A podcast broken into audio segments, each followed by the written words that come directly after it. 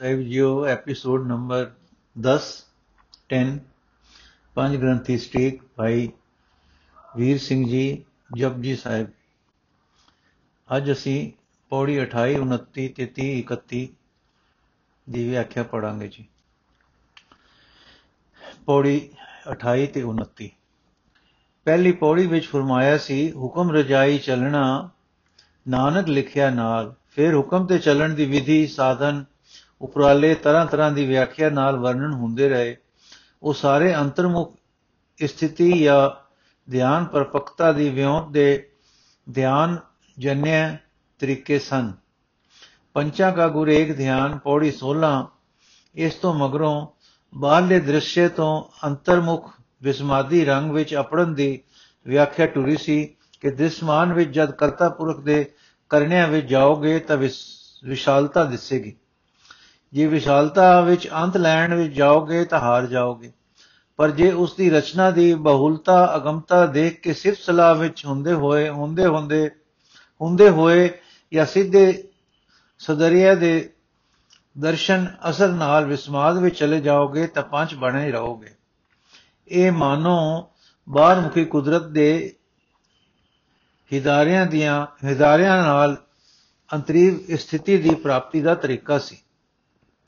ਇਸੇ ਲਈ ਸੋਦਰ ਵਿੱਚ ਸਾਈਂ ਦੇ ਕੀਤੇ ਦਾ ਇੱਕ ਕੀਰਤਨ ਸਮਾਜ ਦਾ ਦਰਸ਼ਨ ਵਿਖਾ ਕੇ, ਸਿਫਤ ਸਲਾਹ ਵਿੱਚ ਲਿਜਾ ਕੇ ਅੰਤ ਕਰਤਾ ਪੁਰਖ ਦੇ ਧਿਆਨ ਵਿੱਚ ਲੈ ਗਏ ਹਨ। ਰੰਗੀ ਰੰਗੀ ਬਾਤੀ ਕਰ ਕਰ ਜਿਨਸੀ ਮਾਇਆ ਜਿਨੀ ਉਪਾਈ, ਕਰ ਕਰ ਵੇਖੈ ਕੀਤਾ ਆਪਣਾ, ਜਿਵ ਤਿਸ ਦੀ ਵਡਿਆਈ।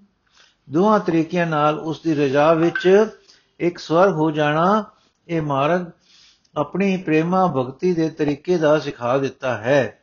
ਪਰ ਇੱਥੇ ਆ ਕੇ ਮਾਨੋ ਪ੍ਰਸ਼ਨ ਹੋਇਆ ਹੈ ਕਿ हे ਗੁਰੂ ਜੀ, ਇੱਕ ਤਰੀਕਾ ਗੋਰਖ ਮਤ ਵਾਲੇ ਜੋਗੀਆਂ ਦਾ ਹੈ, ਜੋ ਬੜਾ ਪਰਵਿਰਤ ਹੈ ਅਤੇ ਇੱਕ ਹੋਰ ਤਰੀਕਾ, ਅਹਮ ਬ੍ਰਹਮ ਸੁਆਮੀ ਅਹਮ ਬ੍ਰਹਮ, ਅਹਮ ਬ੍ਰਹਮਾਸਮੀ, ਕਹਿ ਕਹਿ ਕੇ ਇੱਕ ਈਸ਼ਵਰ ਰੂਪ, ਅਹਮ ਬ੍ਰਹਮ ਬ੍ਰਹਮਾਸਮੀ। ਕਹਿ ਕੇ ਇੱਕ ਈਸ਼ਵਰ ਰੂਪ ਹੋ ਜਾਣੇ ਦਾ ਹੈ ਤੇ ਹੋਰ ਵੀ ਕਈ ਤਰੀਕੇ ਹਨ। ਇਹਨਾਂ ਬਾਬਤ ਆਪ ਦੀ ਕੀ ਆਗਿਆ ਹੈ? ਗੁਰੂ ਜੀ ਹੁਣ ਅਗਲੀਆਂ ਚਾਰ ਪੌੜੀਆਂ 28 ਤੋਂ 31 ਵਿੱਚ ਉਸ ਵੇਲੇ ਦੇ ਯੋਗ ਮਤ ਨੂੰ ਲੈਂਦੇ ਹਨ ਤੇ ਉਹਨਾਂ ਦੇ ਪਰਮ ਜ਼ਰੂਰੀ ਸਮਝੇ ਹੋਏ ਅੰਗਾਂ ਵਿੱਚੋਂ ਇੱਕ ਇੱਕ ਨੂੰ ਲੈ ਕੇ ਉਹਨਾਂ ਦੀ ਥਾਵੇਂ ਆਪਣੀ ਸਦਾਚਾਰੀ ਰਹੱਸਯਕ ਤੇ ਭਗਤੀ ਵਾਲੀਆਂ ਸ਼ੁਭ ਕਰਨੀਆਂ ਦੇ ਅੰਤਰੀਵ ਭਾਵਾਂ ਨੂੰ ਦਰਸਾ ਕੇ ਈਸ਼ਵਰ ਪ੍ਰਾਣਤਾ ਦੀ ਵਿਸ਼ੇਸ਼ਤਾ ਦਰਸਾਉਂਦੇ ਹਨ। ਫਿਰ 32ਵੀਂ ਪੌੜੀ ਵਿੱਚ ਦੱਸਦੇ ਹਨ ਕਿ ਅਹੰ ਬ੍ਰਹਮਾਸਮੀ ਦੀਆਂ ਠੀਸਾਂ ਗੱਪਾਂ ਮਾਰਨ ਨਾਲ ਕੁਝ ਕੂੜ ਪੱਲੇ ਪੈਂਦਾ ਹੈ। ਈਸ਼ਵਰ ਮਿਲਾਪ ਦਾ ਠੀਕ ਰਸਤਾ ਹੈ ਨਾਮ ਸਿਮਰਨ। ਫਿਰ 33 ਪੌੜੀ ਵਿੱਚ ਦੱਸਦੇ ਹਨ ਕਿ ਈਸ਼ਵਰ ਪ੍ਰਾਣਤਾ ਤੋਂ ਬਿਨਾ ਜੋਰ ਸਹਿਜ ਪ੍ਰਾਪਤੀ ਵਿੱਚ ਅਸਫਲ ਰਹਿੰਦਾ ਹੈ। ਪਹਿਲੇ ਹੁਣ ਜੋਗ ਨੂੰ ਲੈਂਦੇ ਹਨ। ਮੁੰਦਾ ਸੰਤੋਖ ਸਰਮ ਪਤ ਝੋਲੀ, ਧਿਆਨ ਕੀ ਕਰੈ ਬਭੂਤ ਅਸੀਂ ਸੰਤੋਖ ਦੀਆਂ ਮੁਦਰਾ ਪਹਿਨਦੇ ਹਾਂ, ਖੱਪਰ ਤੇ ਝੋਲੀ ਦੀ ਥਾਵੇਂ ਲਜਿਆ ਧਾਰਨ ਕਰਦੇ ਹਾਂ ਤੇ ਧਿਆਨ ਦੀ ਸੁਆ ਬਣਾਉਂਦੇ ਹਾਂ। ਖਿੰਥਾ ਕਾਲ ਕੁਹਾਰੀ ਕਾਇਆ, ਜੁਗਤ ਡੰਡਾ ਪ੍ਰਤੀਤ। ਆਈ ਪੰਤੀ ਸਗਲ ਜਮਾਤੀ, ਮਨ ਜੀਤੈ ਜਗ ਜੀਤ। ਆਦੇਸ਼ ਤਿਸੈ ਆਦੇਸ਼, ਆਦ ਅਨੀਲ ਅਨਾਦ ਅਨਾਹਤ, ਜੁਗ ਜੁਗ ਏਕੋ ਵੇਸ। ਮੌਤ ਦੀ ਸਾਡੀ ਖਿੰਤਾ ਹੈ। ਸਰੀਰ ਨੂੰ ਕੁਆਰੀ ਪਵਿੱਤਰ ਰੱਖਣਾ ਸਾਡੀ ਜੋਗ ਦੀ ਯੁਗਤੀ ਹੈ। ਪਰਮੇਸ਼ਰ ਤੇ ਸਿਦਕ ਰੱਖਣਾ ਸਾਡਾ ਡੰਡਾ ਹੈ। ਸਾਡਾ ਆਈ ਪੰਥ ਹੋਣ ਸਾਰਿਆਂ ਨਾਲ ਇੱਕ ਜਮਾਤੀ ਹੋਣਾ ਹੈ। ਮਨ ਨੂੰ ਜਿੱਤ ਲਿਆ ਅਸੀਂ ਸਮਝਦੇ ਹਾਂ ਕਿ ਜਗਤ ਤੋਂ ਤੇ ਜਿੱਤ ਪ੍ਰਾਪਤ ਹੋ ਗਈ। ਆਦੇਸ਼ ਸਾਡੀ ਉਸੇ ਇੱਕ ਨੂੰ ਆਦੇਸ਼ ਹੈ ਜੋ ਸਭ ਦਾ ਆਦ ਮੁੱਢ ਹੈ, ਜੋ ਅਨੀਲ ਹੈ, ਜਿਸ ਦਾ ਆਪਣਾ ਆਦ ਨਹੀਂ, ਜਿਸ ਦਾ ਕਦੇ ਵਿਨਾਸ਼ ਨਹੀਂ ਹੁੰਦਾ। ਜੋ ਜੁਗੋ ਜੁਗ ਇੱਕ ਸਰੂਪ ਹੈ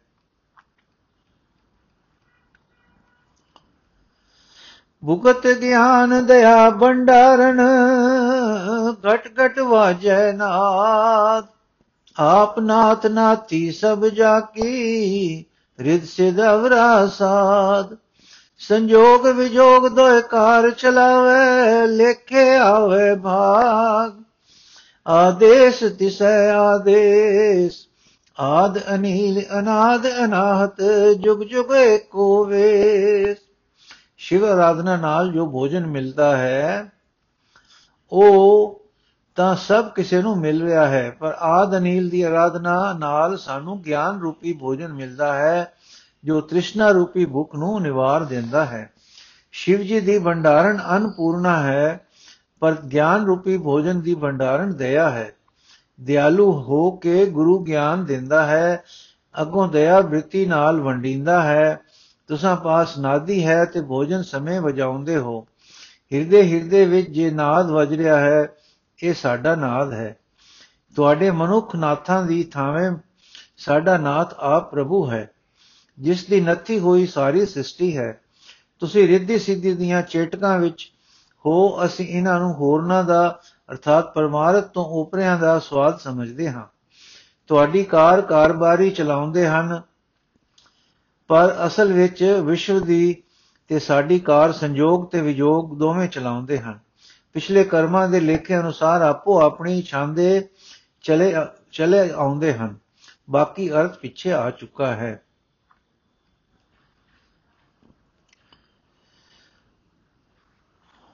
ਤੀਵੀਂ ਪੌੜੀ। ਜੋਗੀ ਸ਼ਿਵ ਉਪਾਸਕ ਸੰਪਰਦਾਇਕ ਸਨ। ਸੰਪਰਦਾਇਕ ਜੋਸ਼ ਵਿੱਚ ਸੰਪਰਦਾ, ਸੰਪਰਦਾਵਾਂ ਦੀ ਅਕਸਰ ਦੂਸਰੇ ਦੇ ਇਸ ਨੂੰ ਨੀਵਾ ਕਹਿਣ ਤੇ ਬੇਅਦਬੀ ਤੱਕ ਪਹੁੰਚ ਪੈਣ ਦੀ ਨੌਬਤ ਪੁੱਜ ਜਾਂਦੀ ਹੁੰਦੀ ਸੀ। ਇਸ ਪੌੜੀ ਵਿੱਚ ਗੁਰੂ ਜੀ ਜੋਗੀਆਂ ਨੂੰ ਬੜੇ ਸੋਹਣੇ ਤਰੀਕੇ ਤੇ ਇਸ ਅਵਗੁਣ ਤੋਂ ਵਰਜਦੇ ਹੋਏ ਅਕਾਲ ਪੁਰਖ ਦੀ ਪੂਜਾ ਵਿੱਚ ਲੈ ਜਾਂਦੇ ਹਨ। ਹਿੰਦੂ ਮਤ ਅਨੁਸਾਰ ਹੀ ਦੱਸਦੇ ਹਨ ਕਿ ਸ਼ਿਵ, ਵਿਸ਼ਨੂੰ, ਬ੍ਰਹਮਾ ਇੱਕੋ ਕਾਲ ਪੁਰਖ ਦੇ ਮਾਇਆ ਦੁਆਰਾ ਪੈਦਾ ਕੀਤੇ ਹੋਏ ਹਨ। ਮੂਲ ਕੀ ਇੱਕੋ ਹੋਇਆ?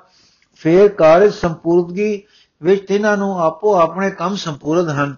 ਇਉਂ ਇਹ ਤਿੰਨੇ ਸ਼ਾਸਤਰਾਂ ਵਿੱਚ ਪ੍ਰਵਾਨ ਮੰਨੇ, ਪ੍ਰਮੰਨੇ ਦੇਵਤਾ ਹਨ। ਕਿਸੇ ਨੂੰ ਨਿੰਦਣਾ ਤੇ ਕਿਸੇ ਨੂੰ ਸਲਾਹਣਾ ਆਪਣੇ ਹੀ ਸ਼ਾਸਤਰਾਂ ਦੀ ਪ੍ਰਤੀਕੂਲਤਾ ਹੈ। ਇਹ ਵਿਖਮਤਾ ਦੂਰ ਕਰਨ ਦਾ ਖਿਆਲ ਦੇ ਕੇ ਉਹਨਾਂ ਦੀ ਦ੍ਰਿਸ਼ਟੀ ਨੂੰ ਹੋਰ ਉੱਚਾ ਚੁੱਕਦੇ ਹਨ। ਇਹ ਦੱਸ ਕੇ ਕਿ ਉਹ ਕਰਤਾ ਪੁਰਖ ਦੇ ਕੀਤੇ ਰਚੇ ਹੋਏ ਹਨ। ਉਹਨਾਂ ਦੀ ਬਨਾਵਟ ਵਿੱਚ ਮਾਇਆਵੀ ਹਿੱਸਾ ਹੈ। ਉਹ ਕ੍ਰਿਤ ਹੋਣ ਕਰਕੇ ਕਰਤਾ ਨੂੰ ਨਹੀਂ ਦੇਖ ਸਕਦੇ। ਕਰਤਾ ਉਹਨਾਂ ਨੂੰ ਦੇਖਦਾ ਹੈ। ਉਹ ਆਪੂ ਕਛੂ ਨਹੀਂ ਕਰ ਸਕਦੇ। ਜਿਵੇਂ ਕਰਤਾ ਪੁਰਖ ਨੂੰ ਬਾਉਂਦਾ ਹੈ, ਉਹਨਾਂ ਨੂੰ ਟੋਲਦਾ ਹੈ। ਉਹ ਜੋ ਕੁਝ ਕਰਦੇ ਹਨ, ਉਹਨਾਂ ਦੇ ਫਰਮਾਨ ਨੂੰ ਬਜਾ ਲਿਆਉਂਦੇ ਹਨ। ਇਸ ਕਰਕੇ ਉਸ ਕਰਤਾ ਪੁਰਖ ਨੂੰ ਜੋ ਆਦ ਅਨੀਲ, ਅਨਾਦ, ਅਨਾਹਤ ਹੈ ਤੇ ਮਾਇਆ ਰਹਿਤ ਹੋਣ ਕਰਕੇ ਸਦਾ ਇੱਕ ਰਸ ਰਹਿੰਦਾ ਹੈ, ਆਦੇਸ਼ ਕਰਨੇ, ਪੂਜਣੇ ਦਾ ਉਪਦੇਸ਼ ਦਿੰਦੇ ਹਨ। ਏਕਾ ਮਾਈ ਜੁਗਤ ਵਿਆਈ। ਤਿੰਨ ਚੇਲੇ ਪਰਮਾਨ ਇੱਕ ਸੰਸਾਰੀ, ਇੱਕ ਭੰਡਾਰੀ, ਇੱਕ ਲਾਏ ਦੀ ਬਾਣ। ਜਿਵ ਤਿਸ ਭਾਵੈ ਤਿਵੇਂ ਚਲਾਵੇ, ਜਿਵ ਹੋਵੇ ਫੁਰਮਾਨ। ਉਹ ਵੇਖੈ ਉਹਨਾਂ ਨਦਰ ਨ ਆਵੇ ਬੋਤਾ ਇਹੋ ਵਿਡਾਣ। ਆਦੇਸ਼ ਤਿਸੈ ਆਦੇਸ਼, ਆਦ ਅਨੀਲ, ਅਨਾਦ ਅਨਾਹਤ, ਜੁਗ ਜੁਗ ਏਕੋ ਵੇਸ। ਏਕਾ ਬ੍ਰਹਮ ਤੇ ਮਾਈ, ਮਾਇਆ ਦੇ ਜਗਤ ਸੰਜੋਗ ਨਾਲ ਸੰਜੋਗ ਹੋਣ ਨਾਲ ਮਾਇਆ ਪ੍ਰਸੂਤ ਹੋਈ। ਉਸ ਤੋਂ ਤਿੰਨ ਚੇਲੇ ਹੋਏ, ਜੋ ਪ੍ਰਮਣੀਕ ਦੇਵਤੇ ਮੰਨੇ ਜਾਂਦੇ ਹਨ। ਤਿਨਾਂ ਦੇ ਸਪੁਰਦ ਸ੍ਰਿਸ਼ਟੀ ਰਚਨਾ ਤੇ ਤ੍ਰੈ ਕੰਮ ਦਿੱਤੇ ਗਏ, ਇੱਕ ਬ੍ਰਹਮਾ, ਇੱਕ ਵਿਸ਼ਨੂੰ ਤੇ ਇੱਕ ਸ਼ਿਵ ਜੀ ਪਰ ਉਹ ਸੁਤੰਤਰ ਕਾਰਕ ਨਹੀਂ ਹਨ। ਜਿਕਰ ਉਸ ਏਕੇ ਅਕਾਲ ਪੁਰਖ ਨੂੰ ਭਾਉਂਦਾ ਹੈ, ਤਿਕਰ ਉਹਨਾਂ ਚੇਲਿਆਂ ਨੂੰ ਚਲਾਉਂਦਾ ਹੈ ਤੇ ਉਹ ਕਰਦੇ ਹਨ।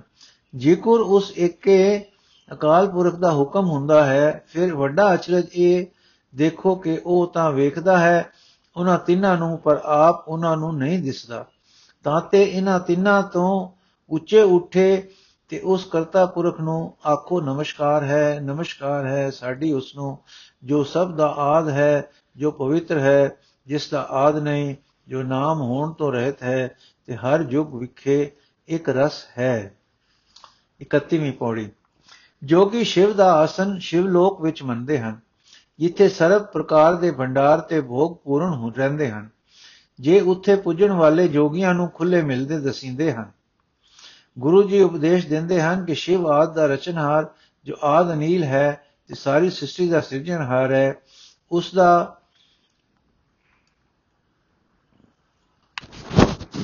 ਆਸਣ ਕੇਵਲ ਸ਼ਿਵ ਲੋਕ ਵਿੱਚ ਹੀ ਨਹੀਂ, ਤਿੰਨਾਂ ਹੀ ਲੋਕਾਂ ਵਿੱਚ ਹੀ ਨਹੀਂ ਹਰ, ਸਗੋਂ ਹਰ ਇੱਕ ਲੋਕ ਵਿੱਚ ਹੈ।